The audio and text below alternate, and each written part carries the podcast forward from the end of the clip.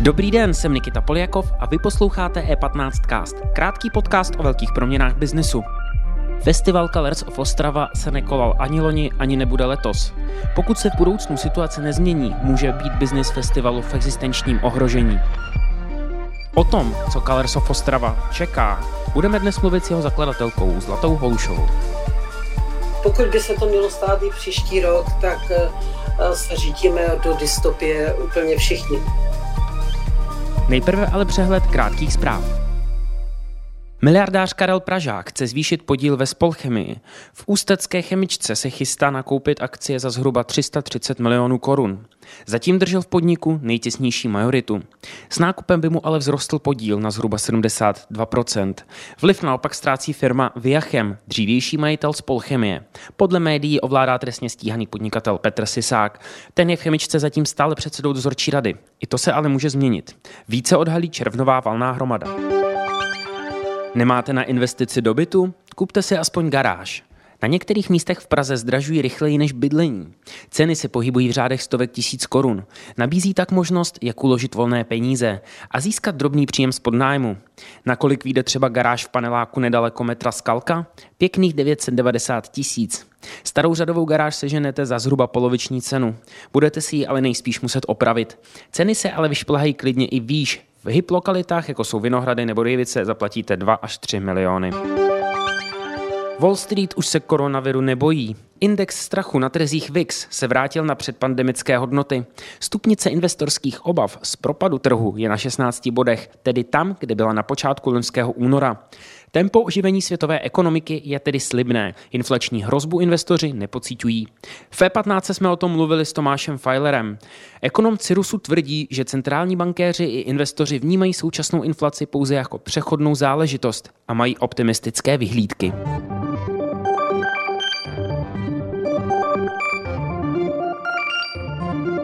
Více informací najdete na e15.cz.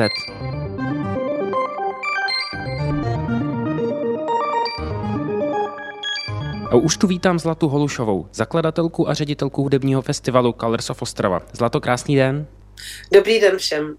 Colors of Ostrava letos nebudou? Nebyly loni? Eh, jaké jsou dopady pandemie na váš biznis?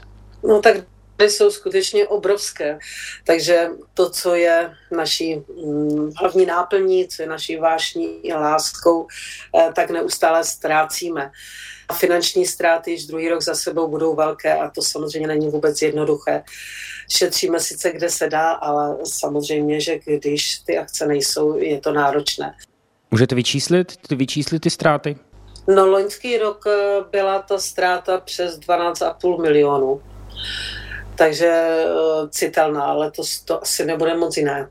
Eh, přežili jsme jenom díky podpoře z mnohých zdrojů. Jednak, že si fanoušci, velká část nechala vstupenky, eh, pomohli nám tím trošku s udržitelným cashflow. Další pomoc přišla od našich partnerů, sponzorů, také od města Ostravy, Moravskoslezského kraje i ministerstva kultury. Jenom díky tomu vlastně existujeme. No a samozřejmě, jak to dopadne letos, to bude ještě záležet také na mnoha faktorech.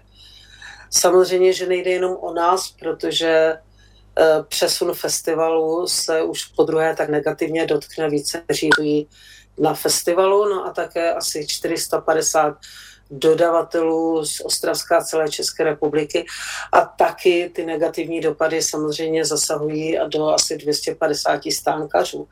Eh, takže to opravdu není jednoduché. Mluvila jste o partnerech eh, festivalu. Je, vy říkáte, že se tomu postavili čelem. Hm, konkrétně, eh, jak ta spolupráce teď probíhá? Máte velké hráče, tam banky a velké firmy? Partneři nás velké většině podrželi. Eh, v, v mnoha případech eh, přesunuli to samé portfolio na příští rok. Eh, někteří nám pomohli i třeba v rámci melting potu, kde opravdu velice tvrdě pracujeme jak na podcastech, tak na mnoha Zoom konferencích. Takže dá se říct, že my, co dělat rozhodně máme, i ty naše malé festivaly nám v tuhle chvíli dává, dávají dost zabrat, protože samozřejmě všechny ty opatření jsou pořád úplně, nejsou úplně jasná, jak bude to léto fungovat. Takže dá se říct, že se zatím držíme. Mm-hmm. Přiměla pandemie politiky, aby si třeba spočítali nebo vůbec začali debatovat o tom, kolik přináší festivaly peněz do ekonomiky, nebo to zatím je stále tak, že eh, je, je kultura, je ekonomika a, a ty vesmíry jsou oddělený pro ně? Tak my jim to neustále říkáme a připomínáme, eh, ale samozřejmě, že pro ně to není prvořada záležitost a nenajde se jich příliš, kteří by Eh, to neviděli jinde než na posledních žebříčcích, eh, protože mm, eh, tato ekonomika samozřejmě existuje, ale je asi příliš svobodná na to, aby byla v nejvyšších zájmech mocných. Vrátí se velké festivaly a, a budou stejné po covidu? Jako my, my tomu pevně věříme, že se festivaly vrátí. Eh, co bude samozřejmě těžké, tak to bude, eh, bude vlastně eh, ta svoboda jejich jako taková, protože přece jenom se obáváme, že se budou ty pouta rozvazovat hodně těžko a že co nebude... myslíte konkrétně, ta pouta? Myslíte to, to povolení třeba potkat se ve 30 tisících lidech?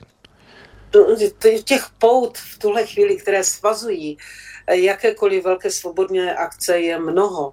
To, že vlastně opět se akce de facto musí povolovat, eh, to, že tam musí být lidi s rouškama, to, že mají mít rozestupy, to, že mají na tanečním festivalu sedět, to všechno jsou věci samozřejmě, které byly ještě nedávno nemyslitelné a jak moc a kdy se to bude uvolňovat a e, to vlastně nikdo neví. Takže e, v dané chvíli cokoliv pořádat je opravdu sci-fi se vším všudy. Mm, nemůže být, nebo mohla by teoreticky být cestou třeba vyzkoušet nové formáty.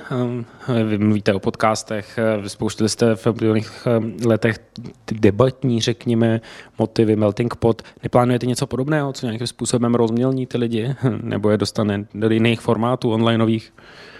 Tohle všechno děláme. My děláme vlastně celoročně. Melting Pot jsme udělali možná stovku debat zoomových na Melting Potu. Děláme pravidelně, už jsme udělali asi stovku podcastů. Připravujeme i mezinárodní online konferenci na podzim, velikánskou. Ale samozřejmě, že to nám nikdy nevynahradí Eh, prostě svobodný festival a to, co se zatím rysuje, rozhodně svoboda není. Takže eh, zatím eh, ta prognóza není moc dobrá a jak to bude v další době, uvidíme podle toho, jestli i politici budou, potřebo, budou považovat kam, pandemii za skrocenou nebo nikoliv. Že? Pokud, se, pokud, pokud tomu tak nebude, Zlato, myslíte, že Myslíte, že to může být existenční problém pro vás jako pro festival? Absolutně. Eh, dá se to přežít dvakrát, třikrát už by se to přežívalo. To už nevím. To už, pokud by se to mělo stát i příští rok, tak se řítíme do dystopie úplně všichni, protože pak eh, samozřejmě se to dotkne i mnoha dalších oborů a pak ten svět bude opravdu jiný. Takhle dvakrát se to přežít dá, po třetí už to bude velmi těžké. Mm-hmm. Nakonec něco odlehčenějšího. Jakou kapelu hudebníka by bylo fajn letos vidět v tom, řekněme, ideálním světě? Na co byste šla vy? Já bych šla na cokoliv. Asi tak. No, já tohle, a to si myslím, že na tom je mnoho lidí podobně, že si přestalo uh, vybírat. Teď je, jsou lidi šťastní, když se mohou nebo budou, věřím tomu šťastní, když se budou moci setkat, budou moci být spolu a vlastně už jim bude i jedno, co jim vlastně bude hrát, protože to podstatné bude být spolu. Jo, a to je vlastně teď ta, ta podstata toho, eh, ne vybírat si mezi kapelama, ale být spolu a vidět aspoň něco z toho pódia. Jo, protože eh, teď vlastně po tom obrovském půstu.